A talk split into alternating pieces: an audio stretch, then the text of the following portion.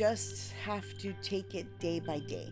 Don't think about, oh, the future this and the future this, because you're going to give yourself anxiety. Just think about every day and how good that day went. So if it was a bad day, okay, tomorrow will be a better day. And I know we had some bad days. Like, just celebrate the day. Celebrate the day and don't move forward to the next day. Celebrate that day and live in the present Hey guys, Hey guys, welcome back to another episode of The Cellfie Show. where we are bringing you the weekly dose of sweet and salty. I am Tori, the founder and now co host of the show. I am a nurse, blogger, and podcaster, and sitting across from me is my very stunning co host. Thank you. I am Sam. I am a flight nurse, college professor, podcaster, powerlifter, and co host of The Cellfie Show. And today we're talking off the clock, part two of mm. our NICU mom journey. Yeah, and today, you guys, we're just gonna hop right into it because we have so we, this conversation just went on and on and on. We could have gone honestly for longer with them. They do set the record for the longest time we've recorded, but to us, it was just sitting down with people we love and having an honest conversation. So let's just continue that talk. Yeah. Dive right back in. Yeah. We hope you guys enjoyed this raw, real, amazing moment. And without further ado, let's hop into the show.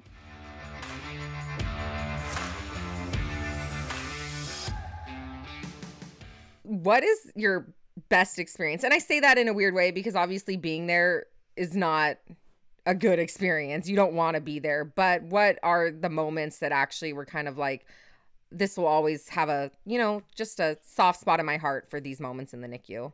my favorite moments was that I not only came out of there learning and knowing how to be my daughter's like everything, right? And being able to meet a family because they're not my friends. They're my family. We get to see, I mean, we didn't get to see each other for COVID, but we even had um, Zoom dates, you know, Yeah, and we did. we did like so much things. Like we always try to do things together, and our kids are still together. I already tell um her that Ian's gonna be going with both the girls to Prom. prom. Yeah. They already did. Love that. They did a they Nikki already did the prom. prom. I was there Halloween. Aw. Halloween. What were they for Halloween's Halloween? Do you remember? Yoda. Yoda, baby Yoda. And Ale was uh Wonder Wonder, Woman. Woman. Oh, that's right. Yes, I was obsessed. Well, you guys put them in their Halloween costumes during the day. Yep. And I was like, okay, so I know you already did it. I But. I'm here now and it's night shift and we're going to have to run this back because I need to see them. Yeah. That is my best experience too. Is is literally the NICU family. I echo everything Carol said. I agree because we still hold each other down when our kids are having setbacks, delays, you know, anything. Hey guys, I need you to pray because I'm about to shit. And nobody gets it. Nobody gets it like the people who've gone through it. And so we just are really bonded in battle. And so that's why, and we've always rooted for each other's kids like they're our own, really. And I know it's the same with you guys because, um, because I know you guys are still a part of that team, and that's what I appreciate is that there really is that bond of the NICU world. You know, like we we just know what what it's like. Mm-hmm. I can even credit that our story influenced somebody to become a NICU nurse because of it. It's like I'm doing this for Ian, and I went, thank God, because we need more people like you. What's your best piece of advice for someone working in the NICU or coming up and and looking to you know upcoming providers, or for someone who you know you're talking to nurses, your RTs, your doctors? Like, what's your best piece of advice for us to help parents in the NICU? For me, it would be listen to the parents because we know that something's wrong with them, right? I mean, I know you guys will know or whatever, but we feel it and we see it. We we know. Just listen to us. Listen to us and if if we're saying something wrong or anything like that, just make sure you don't try to kill us with all the big words that we might not know because some of us didn't. You know, I probably forgot a lot of the verbiage that that was there, but just listen. Listen to us and make sure that when you're done talking to us that we understand. And mm-hmm. it did happen to me. Like I was able to come to Sam and Sam, what in the hell is this? Like mm-hmm. what happened? And she would explain it to me, you mm-hmm. know? Um, listen. Listen and explain as much as you can because that person is it has such a like a war and a struggle that's going on in their head at that point in time that they just need somebody to listen and explain to them what in the hell is going on with their kid Yep. and That's like the the big the best thing I can say. It's not just you're coming in and out. Like literally you're probably going to see these kids for for at least 2 3 weeks. So listen. Listen and and not you don't have to be another Sam, right? Like oratory like that they still see our kids growing and they still do all that, but just be human. Even though you're a nurse, be human.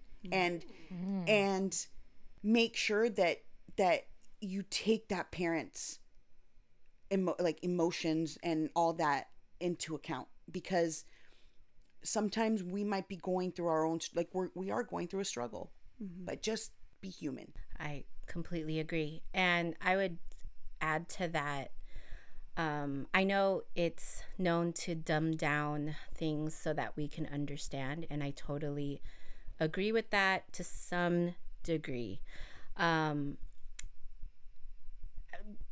Sometimes it's too much. no, no, no. It's more of I want to be empowered to be able to speak with doctors and actually be heard. And that's what that RT in the PICU taught me. What I love about it is that that person like leveled with you and Yeah. came down and was like, "All right, you want me to teach you this? I'll teach it to you." I'm not the only parent he's done this with. It's he's so done great. this with multiple parents, but it it helped. It helped and it I felt empowered from it. And you know, someone who who's not in the medical field, you know, like I'm a stay-at-home mom. I I didn't finish college, you know, like I understand that we got to be taken seriously, you know, and and that we have the credibility to to take care of this child, you know, and it's intimidating. It's super intimidating. So anything to empower the parent to advocate well and efficiently, like I'm all for it because they are the ones, they are the consistent caregivers. And now it's you guys have said this all the time. You know, like you said this to us all the time. We're- I always used to say, I'm not going to be there when you go home. yeah.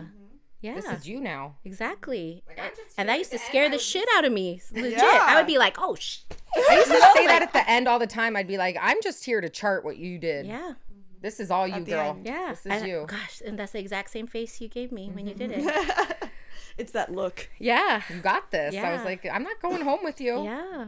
I know. And that's terrifying. And so that's why anything that will empower the parent, you know, And I think it is a fine line of not trying to speak in verbiage and overwhelm people with medical Yes. talk that they can't understand and you're not so and I think I love doctors but sometimes they'll come and they'll just totally. blah and then they leave and You're like, families will look at us just and be like, what the hell did they Mm-hmm. just say? And then we break it down. But there's a way of being able to break it down where you are empowering and actually teaching, like, okay, this is what it actually means. And now you know these words and you can use them. So when that doctor comes back tomorrow and you are able to interact with them instead of just, okay, we dumbed it down for you. But n- I think you can empower and actually educate in a way that's going to allow you to interact better with the medical staff. So I love that that even happened and Yeah. I think that we could all do better with that. What are your some some tips for parents? Like you're talking to maybe even healthcare providers here who could like help parents with this. What are some tips that you guys have as far as like were you writing things down or like what were your like survival tips of the NICU, I guess? I did write things down. I'm an avid note taker. Did that help? I journaled everything. I don't understand anything I wrote, but it's there. i signed up for it was micro preemie moms Is that um a website? Facebook? Oh, Facebook. Okay. and then another one that was called preemies preemie something on facebook and I, i'm still on both the groups and whenever i see somebody going through something like i know somebody posted something yesterday about their son just being born and they're not giving him a big chance and i always leave like a good comment you know i'm like just pray stay positive and pray even though i know other times something else has happened but for me it was those like i would get on that um and and read um i met a mom of twins. I think she lives in louisville and her daughters just turned seven. They were 26 weeks 25 weeks and we're still friends. We've never met but i met her through there and then we became friends on um, Instagram and on Facebook. And I follow them. I see them going places and her beautiful little girls and her going through everything that she's gone through. And it's just like something you help, you know? Like you get to help other people even if it's just some kind word This is why I do love the internet and social media. I know that's what I was just gonna say. You're able to connect with people Mm-hmm. that only understand something that only you guys understand. Yeah. Tori and I don't understand what you guys went through. It's interesting too because from the medical per- provider perspective, I know a lot of them will say, "Don't get on the blogs and don't do that because then it causes like this, you know, the self comparison or things like that." But I think if you're emotionally aware of what you're going there for, and it could be really helpful for parents. Those Yeah, I think it varies. it varies. Yeah. i don't like following the rules so they would i remember them telling me Shocker. but you know i'm not a big follow like they would tell me don't do this and don't do that and i'm like but i gotta learn i gotta see what happens. I gotta be out there. I had already lost a baby and had to go through postpartum like i went through craziness on that one. Like i was 19 weeks pregnant went through labor you know to have this baby. And you know at that point in time found out he was a little boy and everything. So i went through that postpartum depression on my own. Yeah. and um i went through groups on myspace. Oh, because it was MySpace? At the time. Oh my god. Um, and I feel old. You're aging now, us. right? Um, We all feel that. but yeah, so I and that's how I was able to get through things. Like I went through really bad. I mean, I I got out of the hospital and two days later I start like and I, and then I milked crazy. Like at that point I was milking for months. It wouldn't go away for months, and I I didn't have a baby, but I would hear a baby cry, and it was just like.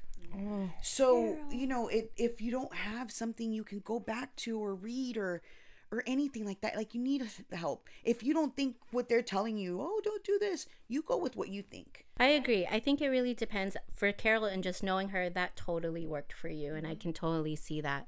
For me, I would have no, I would have died. Yeah. I would have died if I knew what I know now, which is probably why we decided to not have another one because I don't think I could handle another NICU stay, um, with COVID. Thank you. COVID. Yeah, it's a whole nother level. I Yeah. will say that. So there's that. And so i actually am thankful for the for because i i mean i found out later but i didn't i, I probably couldn't have handled it at the time. But i agree with carol that worked for her. For me it would make your new normal and be able to grieve that. Um because grieve the fact that I, I grieved that i never knew third trimester and that i never will. Um, I I grieve every time I hear a mom say, "Just hurry up and get this baby," you know, like right, and and I know right, good intentions, sure. Um, my grief is still valid, and that's and it's it's that it's being able to validate that there is still a loss, and let's create this new normal. Um, I love the the the first month sticker things that they do now with the cards like because I grieve that too. I didn't we didn't get to do that. You know, I we had didn't give get like away. yeah. Yeah. Or you know what I mean like let's post like Yeah, like What- the one month, the two Yeah. months. Like, this is I how mean, much they technically we could do that, but it's just different. Yeah, yeah. I don't think people realize that grief doesn't only happen if you with death. I think people Yes. associate grief as death, but you don't realize you can grieve the third trimester of your pregnancy. That you didn't the fact that you didn't get to breastfeed, the fact that you didn't get to just hold your baby Yep. when they were born Yep. and do that like golden hour of skin to skin and all that stuff. Like all the things that you had in your thought of how it was going to go. Baby shower. We had one, but it was it was different. Well, the baby's born. It was different. It's I drank at my baby shower. Was it your sister? Yeah. She held it. I remember. my my sister, one of my friends. it was a couple months in. Um, I, it was in October, so two months in. Yeah, but I it- remember. You came right after because I think you were wearing your dress still. I still in my dress. yeah. Oh, I remember that. I love my baby shower. I thank my friends. It was a great baby shower, but I, you know, it was I was still sad she wasn't there or in my belly, you know. yeah, And it's not how you anticipated it. It's so cute because I, I have a really good friend that lives in North Carolina. Her name's Daphne, and her daughter Kay was born at 22 weeks. Um, I think she has gone through so much with that little girl, but she's I think Kay's gonna be three, and she's beautiful, beautiful little girl. She has Alice hair, um, but she it was different in North Carolina. The children's hospital over there is different because I remember her. She would reach out to me all the time, like, "Hey, Carol, this, this, and this," or "Did you do the vaccines? Did you do this? Did you do that?" And I said, "Look, I'm gonna give you my experience, but you're gonna do what you need to do, right?" Um, but I was I was there for moral support. I'd always anything that happened, I'm like, "Hey, how's the baby? How's my baby? How's my baby?" You know, 22 weeks. She would. I don't think she was even a pound. You know, she is doing it on her own too, single mom so you know and i would tell her like how they would do things at our hospital or where we were at and then she would tell me and i'm like what like Mm, isn't that crazy? no It's so different everywhere. i'm like that is not okay even though that was a great it's a great hospital but it was just i'm like what like the lights are on like I know. Because I've worked in several NICUs and it is so different from where we were together. It's very different in a lot of NICUs. And i it, feel very Yep. very fortunate that i was there and one thing i grieve a lot is not having a belly Yes. because I didn't have a belly. So Yeah. my whole thing, and it's crazy because I'll look at pregnant women and I'm like, oh my god, your belly's Yeah. so cute, you know, like, and I literally go like, I'm not gonna touch it because I know some people don't like you touching their bellies, but I have a few um, girls in our office that are pregnant, and I see their belly and I'm like, oh my god, I always wish I had the belly. I only had a little bitty one, but you know, um, but that's one thing I really, really, really wish I always had that belly. Like, oh, I don't care if I didn't, I couldn't pee or I had to pee all the time, like Yep. the belly. Mm-hmm. But it, it's you hear just like what you said. You hear these moms complain like, oh my god, I'm like so big, and you're just like, and I'm sorry if I sound like that, but they do. They're just complaining, and then you have us. Or the moms that are in the NICU, and we never got that. yeah. You know, our babies. I I love the fact that I saw my baby grow outside of my belly in an incubator, and it was you know it was crazy. But I wish I would have felt her more. And, and I know it's different, and I know it's your own pregnancy. It's whatever you want it to be. But why complain? Be happy. It's still your baby's still in there. It's hard because I mean, you know, they don't know, know, and they don't God- know. But then God when we hear know. it, yeah, I know. Like in the back of my head, I'm like, you don't even know what you're asking for. Yeah, I know. But at, at the same time, right? Their complaint is valid as yeah, much it is as ours because they're too. uncomfortable. I was uncomfortable my whole pregnancy. Oh, look at you with your emotional intelligence. Yeah, like that's so crazy. I feel like though that is something that the NICU has like brought out of you is this awareness and emotional intelligence. I always you heard my rant on like gender reveals. Yeah, we did. Boy, did they.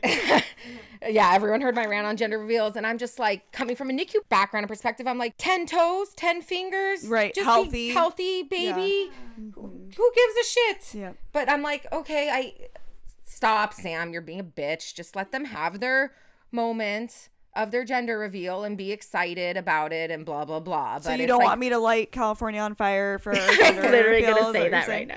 I was literally I was gonna say thinking that. about that right now. I know. I'm that like, happened last year. yes. I was like, oh, California's on fire because of a gender reveal. Cool. But I think our perspectives just get like we are looking at it from a different lens. Even me on the provider side of just grateful that you even have the ability to be having that gender reveal party. And so we just have a different lens of looking at things. Yeah, and that's valid. Yeah. it's it makes Everybody's sense. emotions are valid. I mean, I think even Tori and I not having children, the idea of even having a child gives me severe anxiety. Like, I think I would be a disaster as a pregnant person because I know so much.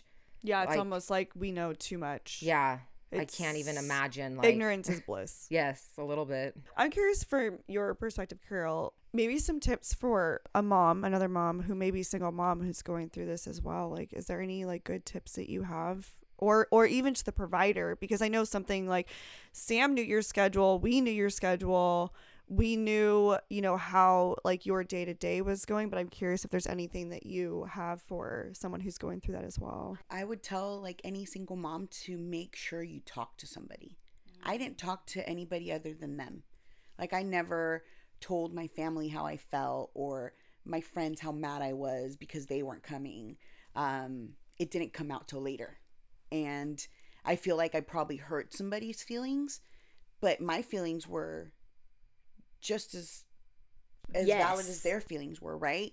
And I feel like as a single mom, it's so hard. It's so hard being a single mom and yeah, my kid's dad doesn't want to be there and whatever. It is what it is. Um, I've been doing it by myself for seven years, but make sure that you're okay. That you are okay, that you're okay to take that little baby home because if if you don't take care of yourself while the baby's in the NICU and you leave and you're not okay, you're just going to break down and then what's going to happen? Um get help. Talk to somebody. It's okay. It's okay to talk. It's okay to cry. Um it's okay to do whatever you need to do to make yourself feel better. Just make sure you do it. Being a single mom is the hardest job. Being a mom is hard, but being a single mom and not having that dad there at all Yeah. is one of the hardest things that I've ever had to go through. Mm-hmm. You know, like I remember I'm, I remember telling my dad I was pregnant and he was like, "Well, what about the dad?" And I told him he's not going to be there. And he got so mad at me. He hung up the phone. Like we hung up. And then he died. So, I had that. And on top of that happening, I didn't talk to him. And then he died. And it's like I still go and I, as you guys can tell now, I go through this emotional like you know, like fight every day of my life because I'm a single mom and I don't have anybody there. And then when you do open up your heart, like you go out there and you open up to your heart to this like another person, and then there they go. Bye. They don't care. You need to make sure that you're emotionally okay, that you're mentally and physically and all okay in your mind, because no matter what, it'll always come back. And it'll bite you in the ass, and then you're to be sitting in a podcast crying like Carol. You know what's crazy? Like exterior as being so I would say Sam was number one nurse mommy. I was mm-hmm. backup nurse mommy. But every time I was with you, you were so you had it so together. So and like I almost wish like I could have tapped in like I could have tapped into this Carol where it could be it was a moment where we could have been a little bit more in tune with how are you and I I think we were so new it. Ish as nurses. Like we weren't We didn't know. we weren't new. We weren't brand new. You had to at least be a nurse even two years before we could work Yeah. with the micro preemie population. So we weren't like fresh out of nursing school, but the growth I think as individuals and as nurses now 10 years in versus I think I was like 3 or 4 years in. I think Well, taking is this different. is, you know, I think both of you even here today, like I'm getting emotional talking about it because I almost feel like, like, you guys went and still go through so much Mm-hmm. as NICU moms, and I just love both of you. And it's weird, he- like hearing this is kind of like I don't know, we're debriefing right now from seven years ago. this is a 7 year debrief that we never really got to do when you guys left the NICU. It's so like important, I think, for us to have these conversations because like knowing what you guys went through and are still going through, and like I think this will help so many people because on our end we are taught to put up that damn wall you know and, and Yeah. we do we have to we have to to a certain degree we have to Yes. in order to do our job we have to be just put it up get your, your job done you know Professional. professional keep it you know but i think there's still that level of like we can still sit down and say carol julie like how are you Yeah. And I get asked that. I would. I would get asked that. It's not. It's just like I, I put up a wall. Mm-hmm. It was a wall, so it's pretty much like don't put up a wall.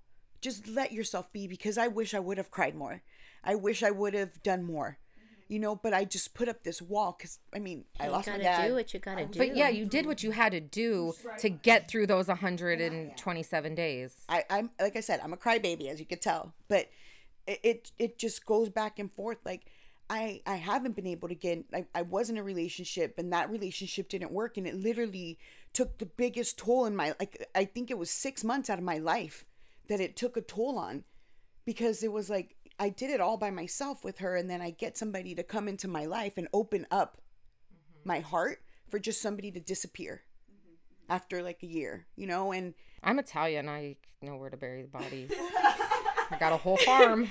you She's know, got a plan. Say the word, Carol. and it it feels like you if you don't get that help in the beginning it's gonna linger because it lingered with and i'm and i'm putting this relationship there because it lingered to that relationship and that person leaving me and that that abandonment that i felt the same with my dad like i felt abandoned that he just you know and i'm i'm sorry but i felt abandoned that he just hung up on me he was upset he was probably sick he knew he was sick and when he hung up the phone, I was like, okay. Then I tried getting a hold of him and tried getting a hold of him, and I couldn't. He was sick in the hospital, and I didn't know.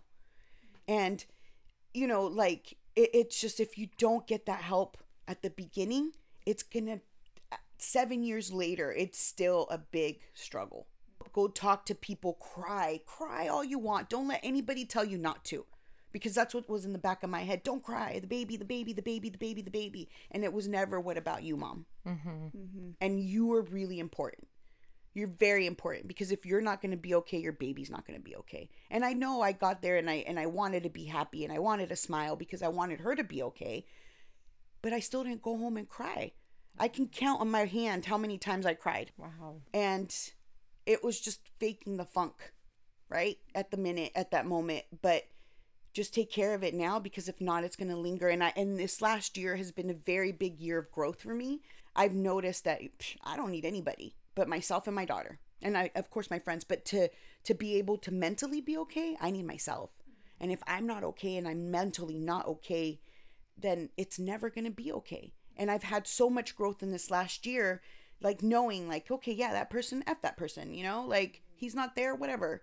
It wasn't even worth it to tell you the truth. Like, I lost a year of my life, but I gained something way better in my life.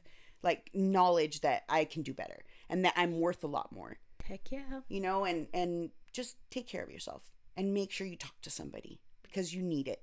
Is there something or anything you can think of while you were in the NICU that any sort of provider, whether doctor, nurse, RT, therapist, anyone, is there something anyone like ever said to you that you're just like, why would you say that? The thing not to say. Yeah, that you're just like, this is just like a PSA to anyone listening that works in healthcare. Like, don't be this provider, don't be this person. Keep it real. I got one. It was when they were telling us the statistics. So it was a neonatologist um, telling us the statistics of the survival rate, all the stuff that could possibly happen.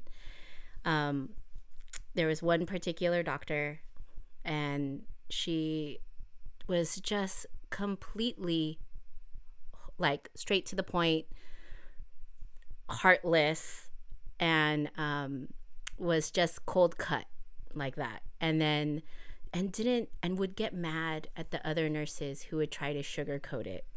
And Or bring a little bit of softness. bring a it. little bit of softness and like she would get visibly upset and i okay having analyzed this over and over you guys i understand that she needed to do that to what she faces she wants to give me the hard truth but you know i can take the hard truth and still you never know what my child will go through right? There is no guarantee and that's all you need to say. There is no that is just your child is only one of the statistic it doesn't matter what the statistics are. And i remember i held on to that from somebody else that di- was not her. And and i would say like i'm I am sens- i'm the sensitive one i'm the emotional one. And and but my husband was like why does he need why does she need to say it like that she doesn't need to say it like that and i was like that's right and because it it completely demoralizes you. Like you're about to be up for a battle that you don't even realize you're gonna have. You know, like Ian wasn't even born yet, you know, and you need to prepare them for battle. Let's be for real. So, the, yes, tell them the truth, but you better tell them in a way that there's still hope because there is. You know, Yeah, like look you, at him now. I thank know. you. He's a Both of them. little mini chef, That's right. little right. dance machine. let's do this. But you know, like, but I still like throw daggers in my mind at her Yeah. whenever I think of her. No, legit, I do because I'm just like, you could have demoralized me to the point of, because hey, you know, I'm going through. What if I made a mistake and I wasn't, you know, like I should have been merc- merciful and let him go. Do you get what I'm saying? Right. Because there, I, I know they do I'm not present the that only. as like an option, right? yeah. Yes. And that's Yeah. ah. Thank you. and and like have right? to like think about that as an option when now you're sitting here with your seven year olds. That is Thank you. tough. Yeah. And and and the truth is no one knows, No one right? knows. We don't have the so crystal then ball. exactly. No one knows. And so you equip them for the with what you have and at the same time it is their decision because they're the ones that are gonna live with it. I'm like so angry. I'm like cussing in my brain.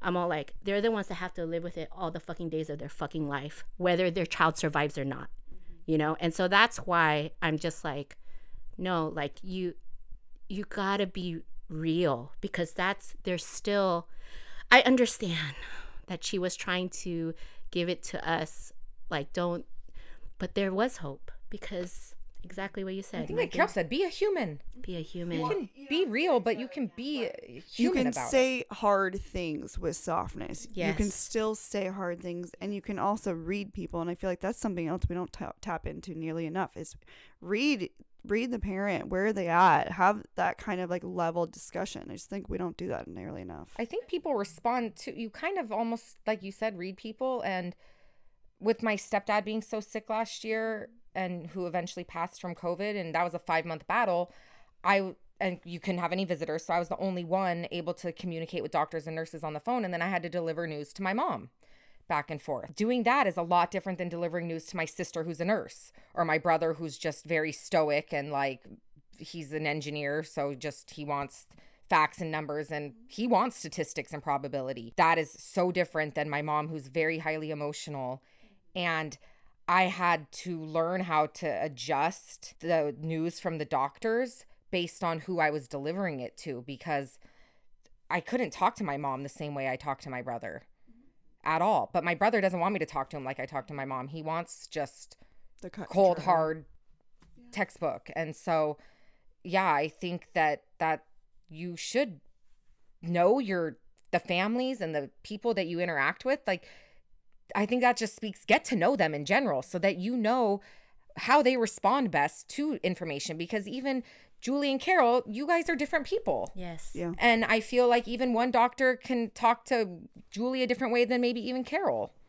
well i think we don't talk enough about that yeah enough, and it's not taught in nursing school It's really not. And I think in the medical world, for whatever reason, we because there's times where like I remember having conversations with both of you separately, and you you can you can have different kind the same kind of conversation or the same information, but deliver it very differently. And I think that is really important to talk about because I want to level with you where you're at and I still want to deliver the right information. But I do think that's a big thing that you're tapping into is like just really and getting to the human level, you know, and getting to that. I think it's so important. We just I I think we're so scared nowadays of saying something and then having, you know, providers are really nervous about it, but I think having that human level is so important. attunement right mm-hmm. it's attunement it's Yeah. knowing reading them and knowing which one would do well Mhm. no it's true Yeah. I'm in HR. I deal with people Yeah. every day and I love dealing with people. It's something I like doing. But I have to know how to talk to each person differently. Mm-hmm. Like I talk to my boss a certain way. I talk to, you know, the director of retail and and everybody I talk to them differently. And then the employees I do as well. But I'm very human mm-hmm. with them. I'm not just like no, yes, no, yes, no. Mm-hmm. And I've had to work with HR people like that before that don't care about their employees, that don't care. And so to me it's like I do how I want I, I treat how I want to be treated. So I'm very, very, very helpful and if they need anything, if they need help with any kind of any like anything, mental help or eh, like mental health issues or anything that I need to like tell them like, hey, this is where you can get help or whatever it may be, I'm very human about it. And I'm like, okay, I'm here to help. Like I'm gonna help you with it, you know? And I feel like that's what we need what needs to happen in healthcare. Like eh, when Ale was in the NICU, uh, or in the PICU, um, I just remember the doctors coming in there and talking amongst each others because they would go in like with their little with the cow and, round, you yeah. know, and do their Mhm. rounds and I would ask a question and my questions wouldn't get answered. Especially to previous NICU parents because NICU moms and you guys know so much medic like you are so in tune with it, especially for all of you that have been with us for so long. So it is interesting. That's an interesting dynamic because it's not like you're talking to someone who's never been in the hospital. Like you lived in the hospital for months and months and months. So I just felt like it was like they were just talking over me. Mm-hmm. I, I would ask about something like tell me this, tell me that, you know, and, and they would just literally like the nurses were cool, they were nice, but it was just no. Yeah. Shout out to nurses. I will say the nurse that came in after that neonatologist, I, of course she knew. Of course she knew that this doctor was an asshole. So she came in and she was like, you know, there's always hope. And I was just like, of course, bawling already because I'm like hopeless. And, but I really do, you guys do so much. Like, seriously, because you guys hold it together. And so, shout out to the nurses that, Yeah. that know. And, and don't get me wrong, let's guys- continue to grow in it. But yeah. you guys in the NICU, what you guys did for us, what you guys did for me to think what of nurses, like from coming to, from a bad nurse at the hospital where I gave, you know, did late like did my like labor, and her not believing how I felt, and not really being there for me, and then coming into the NICU and having the nurses be so helpful and wanting to help me and wanting me to understand and wanting me to know things that are going on with my kid. I You guys have seen our boobs. So, We have You've seen seen your it boobs. all. yeah. and not just a normal boob being sucked out by a damn machine. Oh my god, right? like the you know that thing's milking cow moment. You're like, yep, we've been there. We've done Breast that. pumps are very aggressive. They Oh are. God. and they're loud. They're like whoosh, They're whoosh. so like, loud. Um, so I know we talked a little bit about this, but I'm curious for like tangible tips. So for people who maybe um, are coming into the NICU, blogs, resources like March of Dimes, was that helpful for you guys? Like, I'm curious if there was anything that we can leave. Okay, can I please say something? Always. And I'm going to say this. Please, when you go to McDonald's, donate to the Ronald House charities. Oh, mm-hmm. I'm going to say it because when I was in the PICU, like they did so much for me. If it wasn't for them, like I probably wouldn't have showered, I wouldn't have eaten any of that because they help so much. So whenever I go to McDonald's and I see the raw, they literally every single penny, even though, yeah, I know McDonald's, but every single penny goes to them. Like every single penny goes to the Ronald House charities, and it helps so much for parents that truly, truly need it. yeah. Um, do that. The March of Dimes, I think we did. I did the March of Dimes once, um, and I, I, they do give you a lot of resources. They do do a lot of help, but go on, look for different blogs, and make sure you go through the blog and you feel comfortable. Facebook was a good one. Facebook, yeah, the it's called pre. It used to be preemie mama or micro preemie mamas, and then moms, and then it became micro preemie parents. And then there was another one that was just preemies, uh, but they're both on Facebook. It it's very great. Like they're very the admins are very great. Like they don't you know post any like bad things or anything. It's just about the babies and what the parents are going through and if they need help, if they need any you know like they'll post any they'll post stuff on there that is like my baby's going through this or I can't can I can't do skin to skin today or I, I haven't done it for weeks and I'm like no you need to go talk to your doctor so there's a lot of resources and a lot of help that happens because there's a lot of people that have already gone through it that are still there Anything for you, Julie? Um, I actually looked through your blog. Oh, you did? I did. Ah. And then those resources, yeah, like the the clothes. Do you know yeah, how normal? I was actually gonna ask you to review it for me, some pure eval from both of you, because I had peer eval. Here we go. Um, the the one I'm thinking of is that it's like 14 gifts you can give a parent.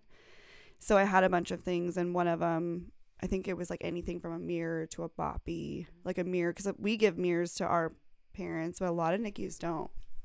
So when they're skin to skinning, they so can't. they can't see Mm-mm. themselves. the mirror was the best thing ever Yeah, how people else don't think gonna about that. Yeah. Uh, I think it was like wet wipes, milestone cards, like the ones specific for NICU. Um, there was a bunch of stuff in there, but yeah. Oh, I'm glad that you. yeah, I did. Yeah, it's helpful to hear from you too, because I'm like, is Okay. this helpful? I don't It know. is. Yeah, totally. It's oh. helpful because I feel like it's a new that's your new normal, right? And you just like like to put clothes. Tell everyone where you bought their Halloween costumes. Oh yeah, Oh, we got it at Oh my god, Build a Bear. Build a bear. Uh-huh. That's the hot tip. Build a Bear. they were still a little big bigger because you know they have small bodies but you could just It's put, so cute. it was the cutest thing build a bear Because they don't make micro preemie Halloween costumes. No, but Build a bear. The Build a Bear has Build a quite a Bear selection. and they have a very big selection. So if you do, go. you know, if you're there for Halloween and you want to dress your baby up, or even Christmas, you could get a Build a Bear Santa Claus. And if there's always ways you can make it kind of cute, like even for the tiny tinies, you can find ways to make little things kind of fun and special. Was that kind of something for you guys that was, I don't know. I think that's kind of a Yeah, fun what about like the footprint signs and name cards that mm. NICU nurses or like made? holidays? I have all of them. Still have it too. Have them all. Yeah. Laura. I still Laura, have would you, it. Like, I have make us so many. Yeah. Because their first Thanksgiving, Sam, you were there. I remember because you were all curly haired and you're like, I got to eat and leave. Yeah. great. Hot tip. Yeah. And I remember that. That was really, that was a hard, that was, was our hard. first ho- that was well, a hard day. Halloween was our first holiday, but like a big family Yeah. holiday was Thanksgiving. We were, you know, Yeah. Those are really hard. And so, milestone, like those things, because that's not how you picture your first Thanksgiving or your first uh, Halloween or Christmas, Christmas. right? You don't ever think, and then the fact that you you don't even get to be with your baby, really, you know, it's hard. Um, so yeah, anything to to make that special. So that's why I mean I'm not surprised that we kept it because that's special. yeah. I ha- I even have the little I was gonna say, do you have the blood pressure cuff? yes. Yep. Oh, I love that. I have the blood pressure. cuff. You know how many people freak out over that? Yeah. I People know. freak out. Anytime we do a picture with that, I used to give it to my nursing students when I taught Mm-hmm. clinicals, and they would be like, "What?" yeah, What what else do I have? I have The um, diapers. the diaper. I kept one diaper. yeah. Um, I have some of her preemie outfits. Mm-hmm. The little hat. I have the little hat that first fit, fit her. those resources. Gas.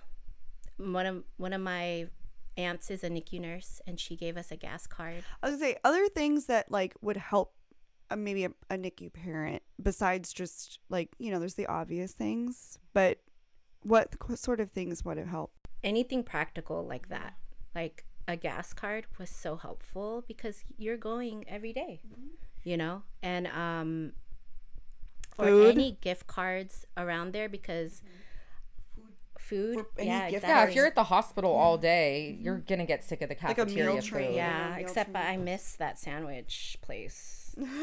But I would say, yeah, like she says, gift cards, or even just call and say, hey, have you eaten today? Like, do you need me to bring you something? Yeah, You know, because you never know. Like sometimes they're just stuck there with the baby and they're just worried and worried and worried and they haven't eaten. Or do you need, I mean, unless they're, you know, uh, breastfeeding or doing the milk, um, like coffee or something to drink or something, just show them that you care.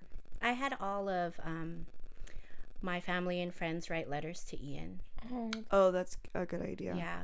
And then so that's what we would read to him when he was um I love that. Yeah, sweet. do I don't I think it was during his vaccinations cuz that was rough. And also just res- oh, can I just say respecting like okay, seriously people who did not take covid seriously just makes me angry so much because I'm just like come on now. Um respect that there are vulnerable people out there and like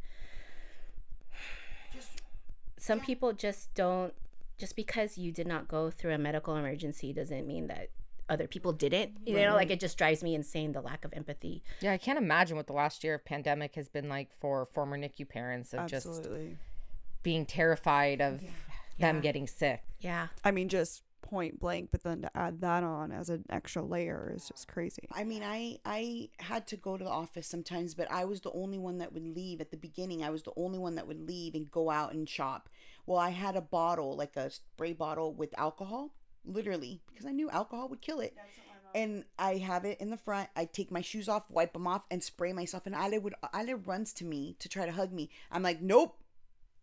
I stopped her. I'm like, you need to let me take everything off. So I take everything off, go put it away. Even though I sprayed myself up and down, I take a shower and then she could hug me. But this happened for like a, the first full month. yeah I didn't we never left. know.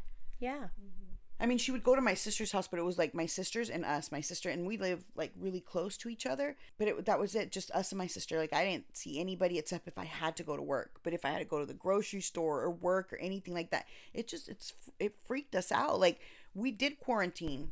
We Yup. quarantined when we got home from the hospital, and you know, Yeah, I feel like the pandemic was just almost a flashback Yep. to leaving the NICU. yeah it was yeah that's why You guys both got discharged during you. flu season. that's right that's why i was all like hey germaphobe welcome to our world Welcome to NICU Thank mom you. world. Yeah, really. I Parent was- world. yeah. Yeah. i was the one we are the one who always had hand sanitizer right and now everybody has it like Now it's on trend. yeah I would always carry that in my purse or my diaper bag, and she was even worse than I was. Like, I know, she I was it crazy. everywhere in the uh, stroller, in the car, everywhere. Yep.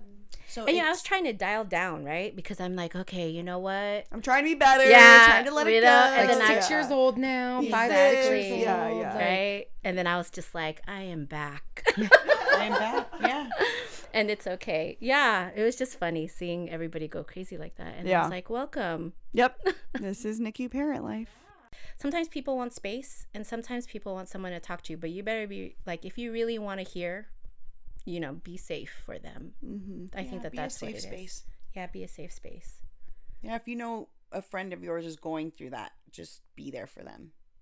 Be there for them because yeah, you're going through something, and we understand that people go through things and and all that stuff happens. But if you have really care about somebody in your life that is a parent in the NICU, make sure you're there for them and just check on them. Just if it's even a text and say, "Hey, are you okay? Do you need anything? Let me know." And just be ready for them to say, "Yes, I need a drink or I need something," and just do it. Yeah. And even if you don't know what to say, I think that Just that's say im- hello. like I'm, you know, just say it. I don't know what to say. Mm. You know, like I don't But I'm I- here. but I'm here. Exactly. But I'm here. You know, like cuz sometimes let's be I don't want to hear I want to talk, you know. Yeah, like, yeah, yeah, yeah. Yeah. Let me talk and you know, if you really want to be there for me, then then be there. Be the, Right.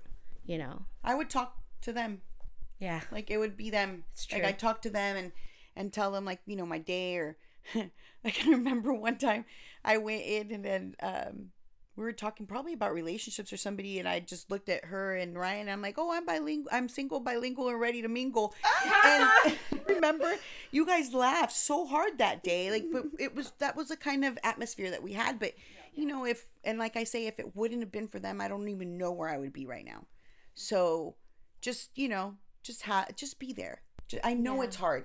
I know it's hard to be the family of people that are going through this because my family let me know that it was hard for them. Mm-hmm.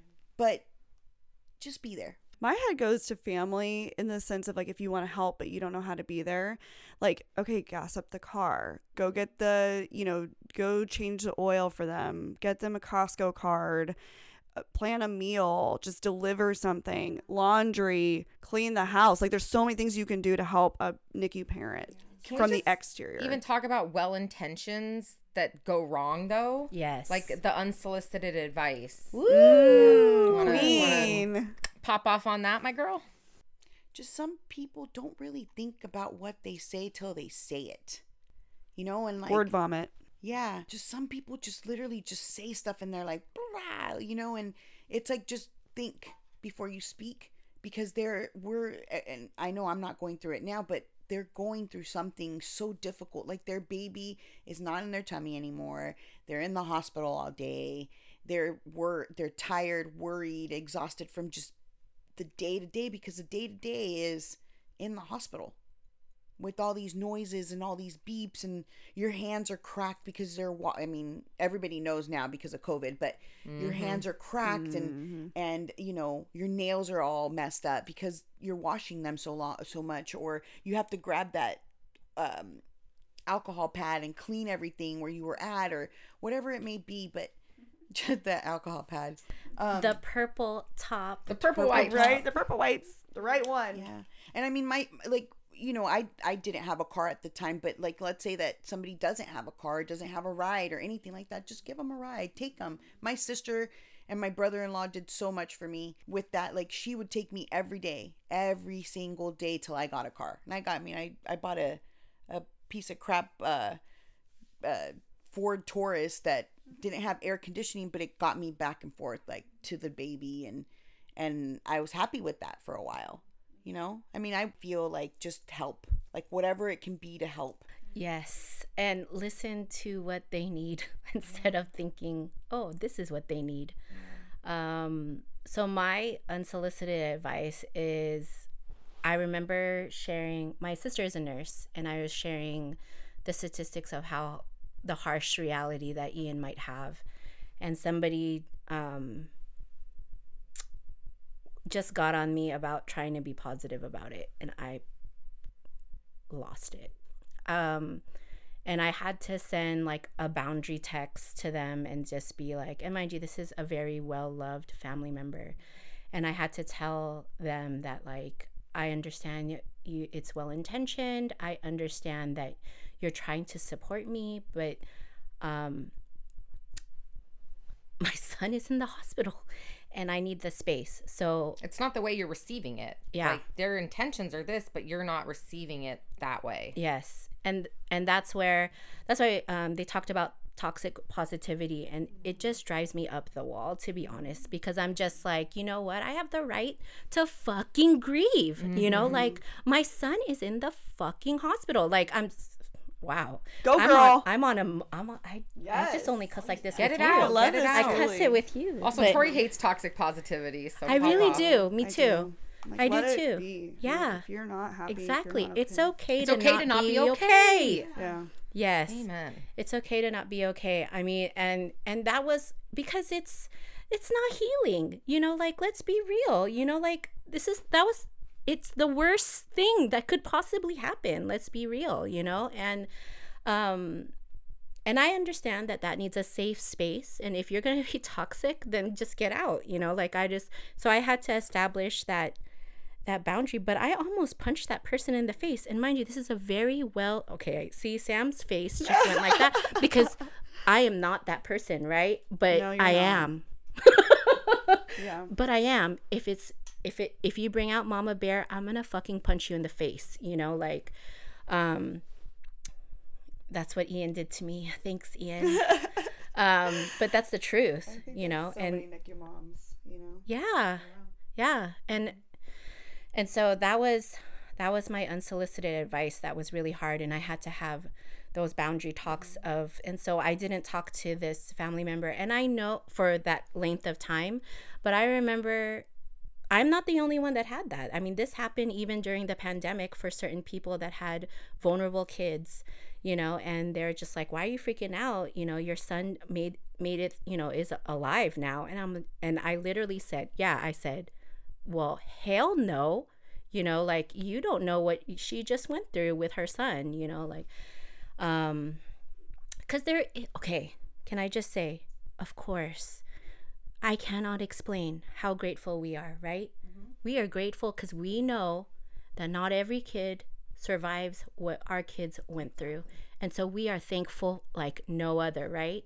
But we also have the right to cry on the freaking flower floor and until we have no more tears left because because that was hell. We literally went through hell. So don't tell me that I can just be okay with that shit.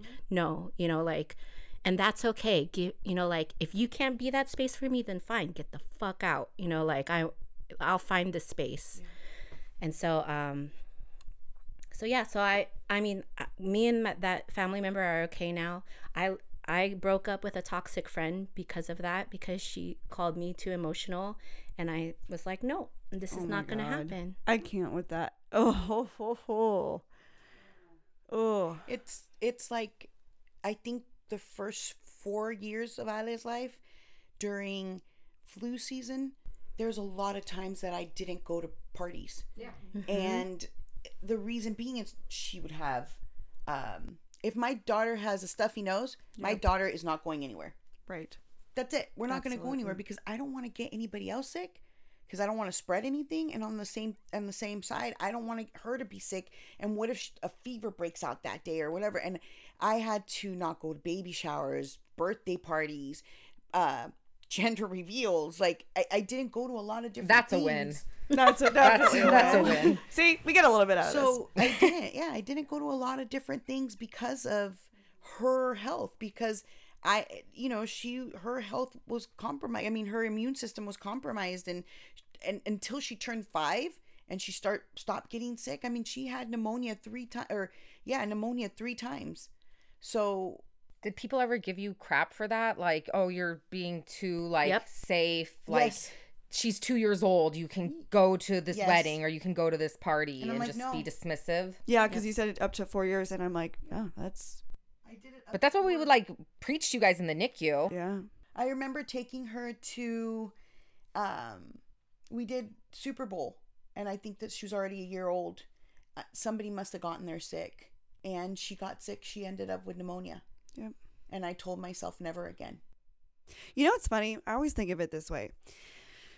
Back in, let's say, caveman days, right? We were much more into our clans and we stuck with our clan. And now we're at this place where we live in these cities, these environments. And although we love socializing, doing things with all these people, it's like you're introducing more and more and more, you know, bugs and viruses. And that's just the case. And when you have an ex preemie, that exponentially adds to their their body and their immune system that's just how it is and i think we just it's interesting because you know we didn't used to have that much socializing or the socializing was within your own clan more so and i feel like the pandemic kind of did that a little bit to us where it forced you to kind of like slow down and take a step back but I think for NICU parents, that's how you've always you feel that way for so long because you're like, I don't want my child to you know, to expose my child to potentially and accidentally, and it's by no one's fault, but to get them sick and have them, you know, end up in the PICU. Mm-hmm. And so you're kind of forced into like this clan mentality, which I don't hate that idea to be honest. I'm I'm secretly like extrovert introvert. I'm like I'll just stick to my clan. It's fine. But mm-hmm. yeah, I mean it kind of forces you to be that way. Mm-hmm. Well, you're not overreacting. No, not by any means. Doing what you were taught to do. Yeah. To keep your child safe. Validation. Yeah. Right. And it's like some I, I actually used to get mad like when we discharge a like NICU baby home and then I'd see them like on social media like out, and I'm like, get that baby back in the house. We told you you can't yeah. take them out. I remember when when I came back like to Santa the pictures. you. yeah, that's my baby. I, I back inside. spent the last hundred days getting your baby big and healthy. I know, yeah. and Get I him back inside. so bad. Huge difference. I felt so bad that that I got sick and then she got sick and we ended back up in the PICU. Your... I know. That's not your. Yeah. But that I reached out to Karen and I, I messaged Karen and I'm Love like, Karen, you, oh Karen. my God, oh my God, Karen, I'm back in the hospital. And I think I messaged you too. And I'm like, I didn't do it on purpose. Like, and I was crying. And Mary was there. The RT Mary was there. And we love you, Mary. And um, she was like, it's going to be okay. Mm-hmm. You know, like I remember her telling me, it's going to be okay. You're here. You're here now. We're going to get it taken care of. So it, you know, I, I feel like if I didn't have you guys well, this all this stuff happened, but I felt so bad. I'm like, I was I at home the whole See, time.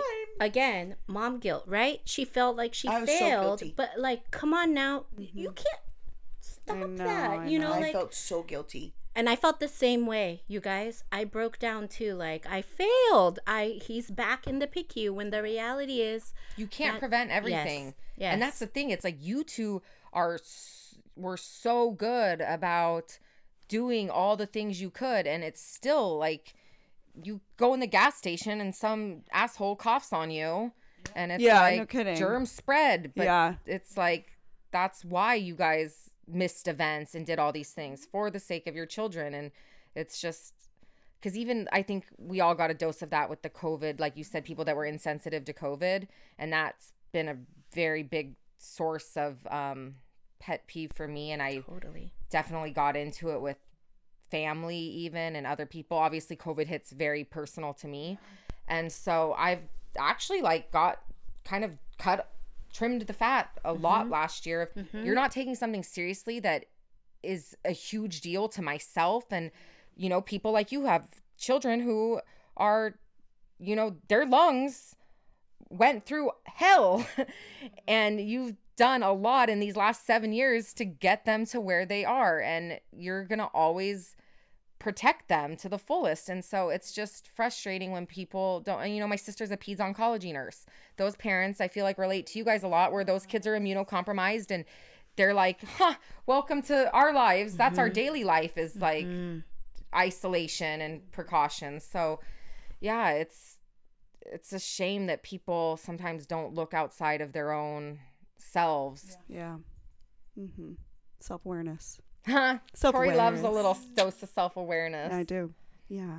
Is there anything that we didn't ask you that you want people to just know in general about your experience or life as a NICU mom? I feel like everybody's journey is different. You just have to take it day by day. Don't think about like, oh, the future this and the future this, because you're going to give yourself anxiety, right? Mm-hmm. Um, and you will. just think about every day and how good that day went, right? So if it was a bad day, okay, tomorrow will be a better day. And I know we had some bad days. Like I remember Ale going from getting the CPAP taken off to going to the cannula and then from there getting going off of her O's so and then going back to cannula. And I cried that day because I was like, "Oh no, like I mean she went home with oxygen." So just celebrate the day. Celebrate the day and don't move forward to the next day. Celebrate that day and live in mm. the present because if you try to go back forward and forward and forward, you're going to give yourself anxiety and you're going to feel bad. Live to the day and celebrate every day that something went good. Oh, he he she gained a couple ounces. Yay! Make it Celebrate the wins. the yeah The little celebrate the wins. wins of each day because in the NICU it changes mm-hmm. every day, Yeah. every hour pretty much. Yep. something that I think I still struggle with and that I still process is I really just think that the mom guilt that a NICU mom or any medically challenged parent has. Mm-hmm. And I just want to be like, you know, you're not alone. You were given this child and I don't give I don't care what people say about like, oh, I don't know how I could do what you guys do, but you know what? If you love your kid, you will. Mm-hmm. And it doesn't matter, you know, like I'm not specially made. I'm not super strong like I'm not, you know, and um but you gain the strength. You know, just like, you know, powerlifter Sam over here gaining the strength but like legit, you know, like you gain the strength to do whatever you need to do. Not only for your child, but for yourself, for your family, you know, um and and you're just doing the best that you can. And you're to make mistakes. And you're to wish that things were different. Cuz I kid you not as much as as much as I love you guys, it's really hard. Like, if I could be a genie, right? There would be no NICU world. There would be no need for a NICU world because I know you guys know the horror of it. And so, because you just want the best, and it's so hard to grieve the fact that your kid did not start out the way any parent would want them to. You want to give the best. And so that just that just sucks and that's okay to grieve that too. It's okay to grieve that. And and you I just want to keep telling them you're doing the best you can. You are. And that's all you can do and that's all you can do. And yeah.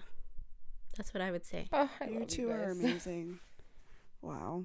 I just am so grateful for you both being here because I think this is an, such a necessary resource for one any family experiencing the NICU or even someone who's been in the NICU and is still trying to process that whole experience and then I think anyone who wants to work in healthcare even if you don't want to work in the NICU even if you want to work with adults just understanding what it's like to be on the other side of it Yeah. if you haven't been on the other side to really actually hear from people that have had and to keep the things that they're saying in the back of your mind when you walk in because to us yeah it's maybe another shift for you. You're clocking in and it's not to say you're not doing a damn good job when you're there but you're still going to clock out and you're going to go home and you're going to make dinner and watch Netflix or whatever.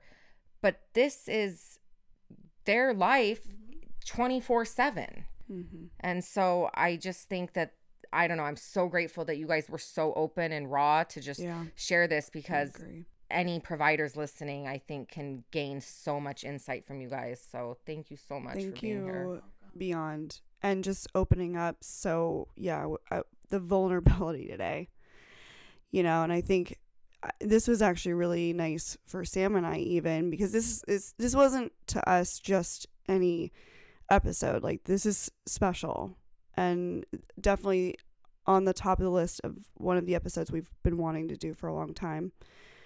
And I couldn't imagine doing it with anyone else, especially because we, we have such a long history with the two of you. And I think that, you know, even for us to hear back your experiences today, it's just crazy to me to hear back and to say, okay, how could I have maybe done that better? Or, you know, in the future, how can I do better? And Because we were there, we were there. but we weren't inside your head the way that we're actually getting this inside scoop today. So we were there, we're sitting there right in front of you. We mm-hmm. laughed with you, we cried with you, we hugged you, but we weren't we were there, but we weren't inside there. And to be fair, we weren't even. I, I didn't don't even think I was there. Yeah, we were in Like, I- I survival just- mode. Pretty, yeah, I was there just This is all processed after. to get through yeah. it day by day. But I love how we're holding hands the whole time. This really is a debrief um, though. I really Yeah. Feel really like good. you guys did, you guys did so much to make those days better. yes. You guys did. Not just you guys. There was more people in in in in all of it. Like I still have so many love for so many of you guys. Like it. Like I I, I think I have like twenty different Nurses, RTs, Nurses and RTs doctors. and, yeah, you, know guys- so it's there's so much so much that you guys did and and i appreciate that because i i really don't know if i would have had some sucky nurses or that are just doing it totally. to- Well, I'm sure there's always there's one There's or two in there. yeah, you know. I know off the clock I'm gonna be like, wait, Which one? do Which that? but you know like there was i mean but and then that, that's another thing if you guys are gonna just do this because hey nursing is gonna make you good money don't do it Mhm. if medical field's making you good money and you're not doing it because it's something inside of you that really really really gives you that like that emotion like oh this is what i want to do because it's really what i want to do and what i have love to do don't do it because you don't want to just be a robot and